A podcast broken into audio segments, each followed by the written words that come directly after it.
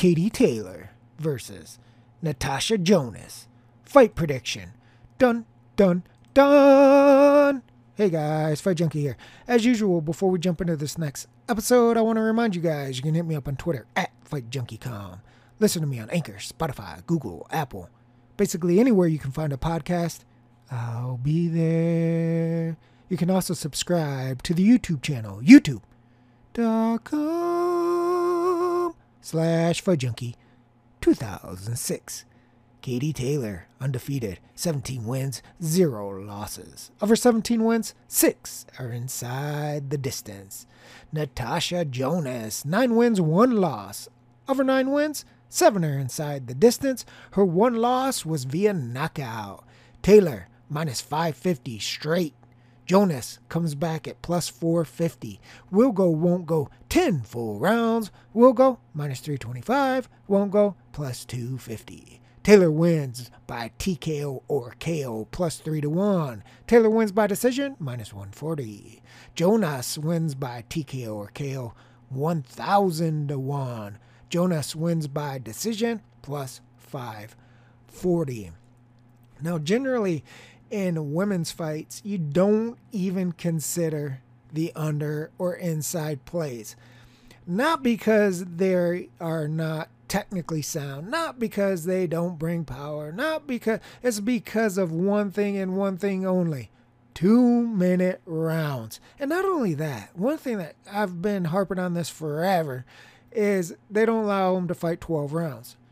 So, two minute 10 rounds, even in championship fights. Now, who in the right mind thinks that Katie Taylor couldn't fight a three minute, 12 round fight? It's insanity. But until that gets changed, it's very, very difficult most of the time to take a women's fight inside the distance because there's just not enough time. This could be the case in this fight right here. There could be the, the simple fact that two minute rounds, 10 round fight, not enough time. But I think the talent gap here between Taylor and Jonas is so huge that there actually might be an opportunity for Katie Taylor to win this fight inside the distance. Yes, I said it. I think it's possible that she can stop Jonas within the 10 rounds, even at two minute rounds. Now, obviously, when you're looking at this fight, I think on paper, everything favors Taylor. If you look at Jonas's one loss, it's bad, dude. I mean, it is bad. Don't don't look at it because you're gonna mortgage everything. You're gonna sell your Bitcoin and you're gonna bet it on Katie Taylor straight. So, uh, unless you're prepared to go all in on Taylor, do not watch Natasha's loss because the girl that she fought is abysmal. I'm sorry, I said it. I'll say it again abysmal.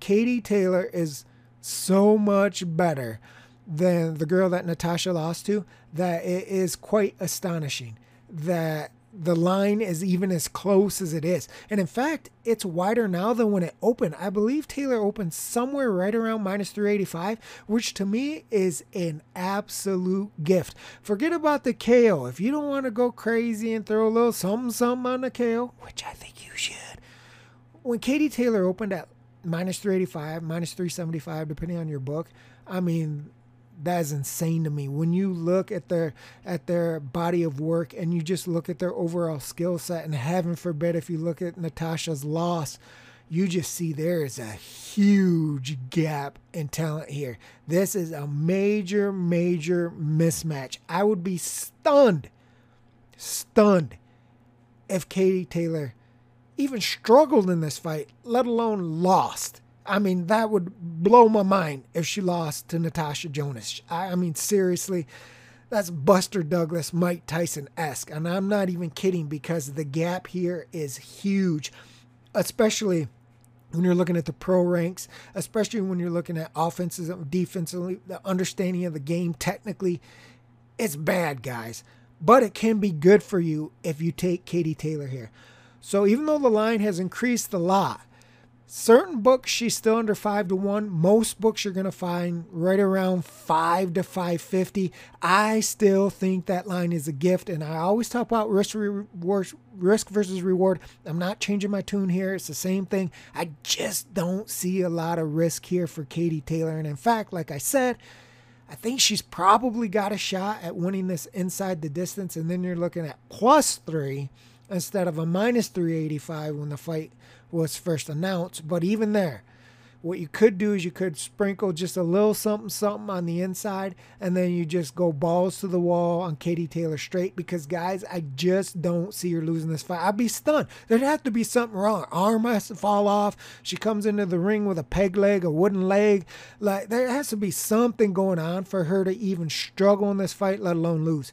So I'm just not even entertaining that. And I know that's dangerous.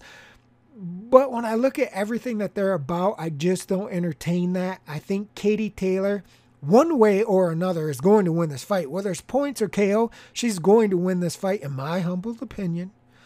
And so I think that's what you're looking at here is if you want to play quote unquote safe. And again, nothing is guaranteed. I have to tell you this.